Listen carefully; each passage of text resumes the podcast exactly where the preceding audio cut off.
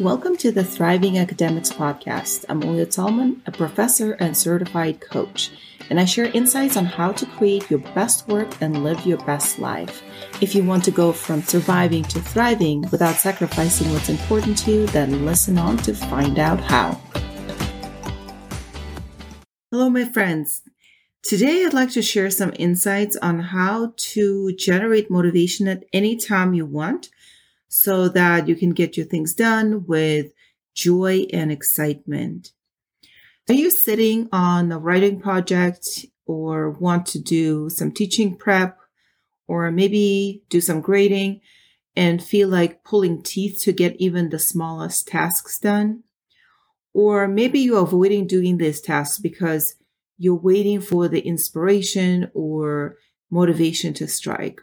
If you can't seem to get motivated to do what you want to do, or if you're tired of waiting for motivation because time is ticking and deadlines approaching, maybe students are waiting for your grade assignments, exams need to be written. And if you want to stop blaming yourself for not being motivated, then this episode might be for you. I will open the mystery box of motivation so you know exactly where it comes from and how to summon it on demand. So I was recently workshopping motivation with a professor who could not bring herself to do her grading for her class. So she knew that providing timely feedback was very important to her students and it was very important to her. But for some reason, she was just unmotivated and simply could not bring herself to do anything. Instead, she would be doing all kinds of things just to avoid the grading. Maybe you can relate to this situation either with grading, writing exams and assignments, or maybe even with your writing project. This can be problematic because time just goes by and your stuff doesn't get done. And then you wonder if something is wrong with you. Maybe you're lazy, uh, not good enough, or just don't have what it takes. You seem to get things done only when whipped by deadlines. So the cycle of demotivation goes something like this. You take action very infrequently, maybe once a month or a semester when something is really due. You suffer when you don't feel motivated and you blame yourself when there's very little or no motivation. So in this cycle, things don't get done and you get even less motivated and you basically suffer more. And you wish and hope that the rays of motivation would shine on you and reach you more as they seem to shine more on other people. So then you feel helpless and powerless as motivation eludes you more and more. Your intuition about motivation and wanting to feel motivation is right on. Motivation is a very powerful feeling that can fuel your work beautifully. Because our emotions drive all our actions and inactions, having the right fuel is very important. For example, when you feel dread about your work, it is just not as easy to get the grading done as if you feel motivated. When you feel sufficient, it's harder to produce inspired work. So motivation is an emotion. You probably desire to have motivation because it has fueled you in the past into action that produced good results. Not knowing how to generate motivation on demand can be very challenging.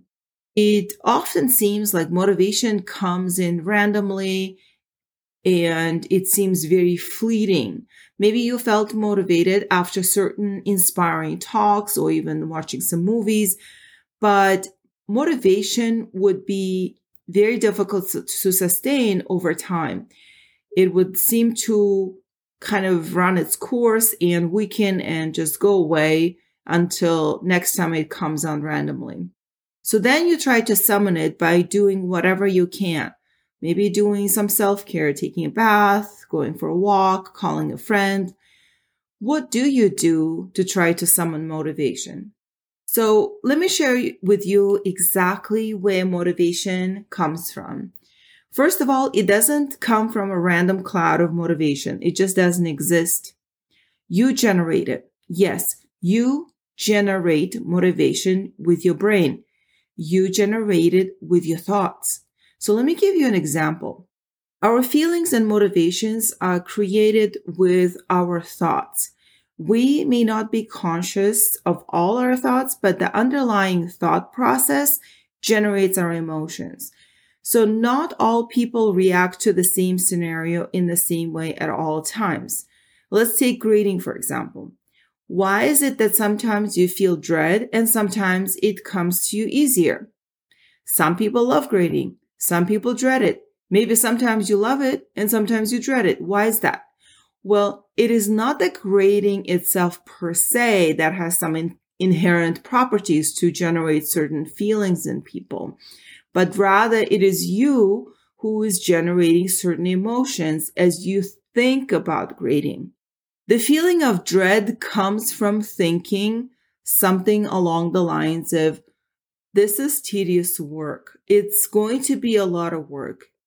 Grading doesn't make a difference. Student won't even look at it. The feeling of dread does not come from thinking, I love giving my students timely feedback so they could improve and learn. I can't wait to see the work that they've put in into this assignment. So it's not the grading that can cause dread or excitement.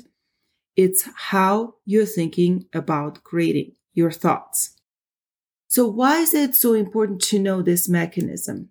Because if feelings are what fuels that to get us doing something or not doing something, and we can see that motivation is a very important fuel, then our emotions can determine what we do and what we don't do, how we do things and how we don't do things. So our actions then accumulate into some kind of results. So if you are in unmotivated cycle, then you don't take the actions you need to get the work done. And this delay and suffering in the entirety duration can add up to accumulate to anxious existence with sporadic work sprints and the feeling of being out of control. On the other hand, if you are in the motivated cycle, then you are producing the work you want on time, feeling inspired and enjoying your work.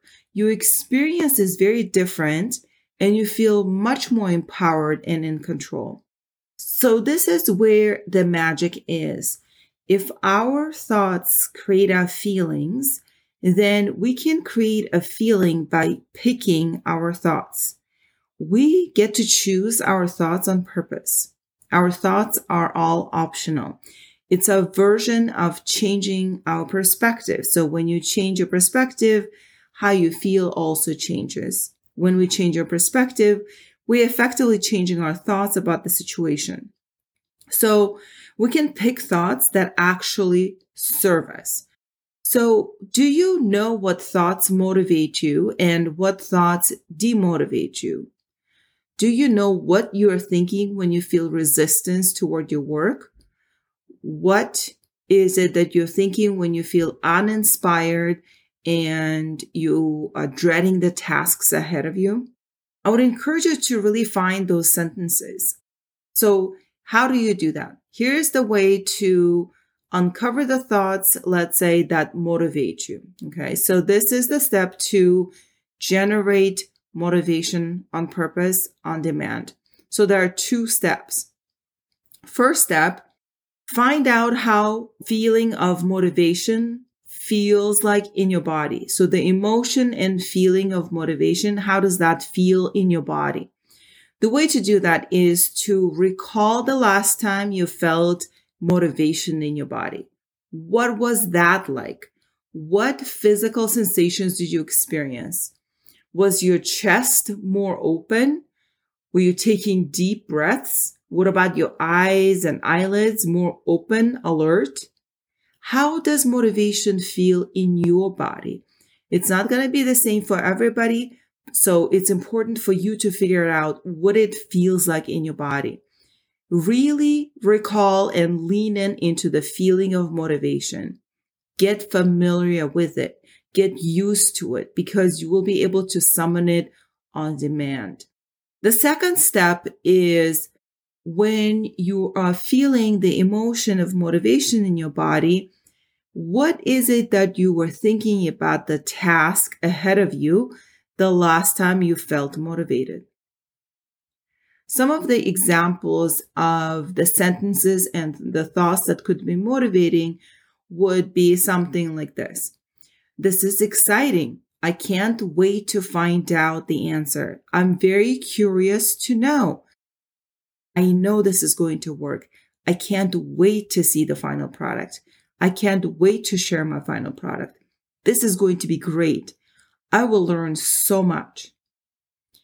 What are the thoughts you were thinking when you felt motivation the last time? What are the thoughts that go together with motivation for you? So these are the two steps. One is really getting to know how motivation feels like in your body and just the experience of recalling the last time you were motivated can be evidence that motivation can be summoned on demand. Now, the actual trigger that will summon this feeling of motivation in your body is going to be the thought. So it's going to be important for you to figure out what the thought is. So that's your second step. And I will say that these thoughts can change over time. So sometimes it's almost like some thoughts are like some like clothes.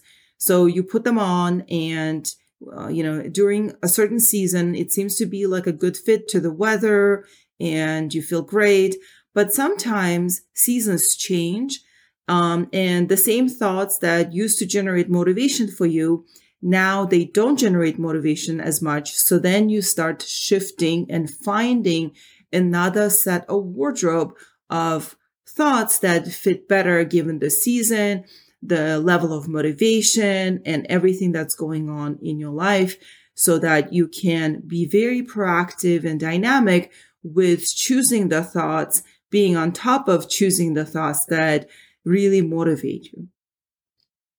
So once you know that motivation is available to you right now and you can access it with your thoughts, you now have the most powerful secret to productivity. And this secret to productivity is going to result in productivity not only in terms of things done and produced, but in terms of inspired work and sustainable productivity. I had someone ask me if we are deluding ourselves or tricking ourselves to change our thoughts and generate emotions. And my answer is sure, we're deluding ourselves either way. The default position is also delusion. So the default of hoping for motivation, trying to summon it, uh, and thinking it's random and operating from unmotivated state is also a delusion. So when we are in the default mode of negative self-talk and demotivation, I would call that negative delusion. And when we are able to summon motivation with our thoughts and generate emotions on demand and intentionally we you know let's call it a positive delusion and of course we have suspicions about being positive and we think that just because something is negative we think it could be more re, quote unquote real or realistic um, but just because it's default and just because it's negative does not make it any more real than positive delusion. All of it is delusion. If you really got to ask yourself if both are delusions, the state of motivation and demotivation, you get to decide which one you want to choose.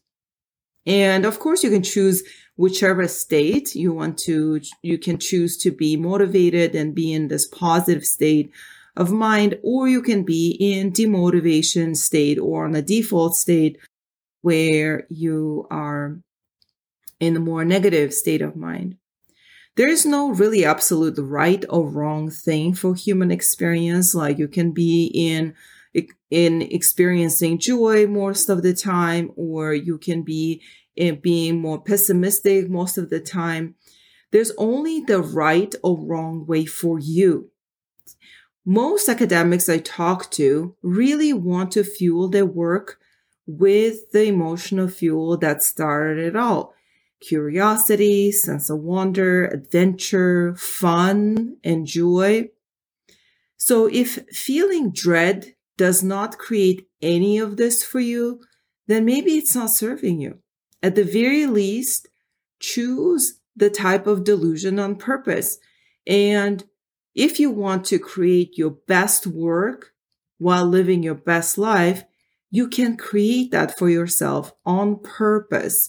So I think the key here is to really recognize that you have this option to create the experience that you want, whether it is the state of motivation, whether it is fueled by joy and fun and adventure, or if you want to be quote unquote more realistic and tamper down on the levels of joy that you experience, that is also available to you. But the main thing is that you're choosing that on purpose with the with the ultimate result in mind. What is it that you want to create in terms of your productivity? What do you want to create in terms of your human experience in your life? So remember that motivation does not descend upon us from the ether. We cannot necessarily lose motivation. We actually create it with our thoughts. The only moment that we lose motivation is when we're not thinking our thoughts on purpose and we are letting default negative thoughts enter into our minds. Motivation is self perpetuating. Motivation spurs action, and then action in turn can help strengthen motivation. Sometimes also it's important to know that action can really provide better evidence of creating motivation. And sometimes what, what this means is when you're facing a task that you're dreading, sometimes it's best to just get started and then starting to practice the thoughts that create motivation because that initial step could be really important. And you need to remember that you have the option to change how you think and feel at any time.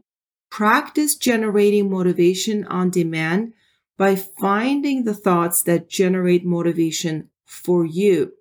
Okay, so remember that you can be motivated. You can work from the fuel, emotional fuel of curiosity, adventure, fun, and joy. That is all available to you because our emotions are generated through our thoughts. And we have a lot of agency in choosing our thoughts. All we gotta do is pay attention what we're thinking and how these thoughts are related to the emotions that we're creating and thinking about what emotional fuel that you want to use to fuel the actions and inactions you take toward your goals. So that's all I have for you today. Have a beautiful rest of the day. Be sure to subscribe to the podcast and share with colleagues. Until next time, create your best work and live your best life.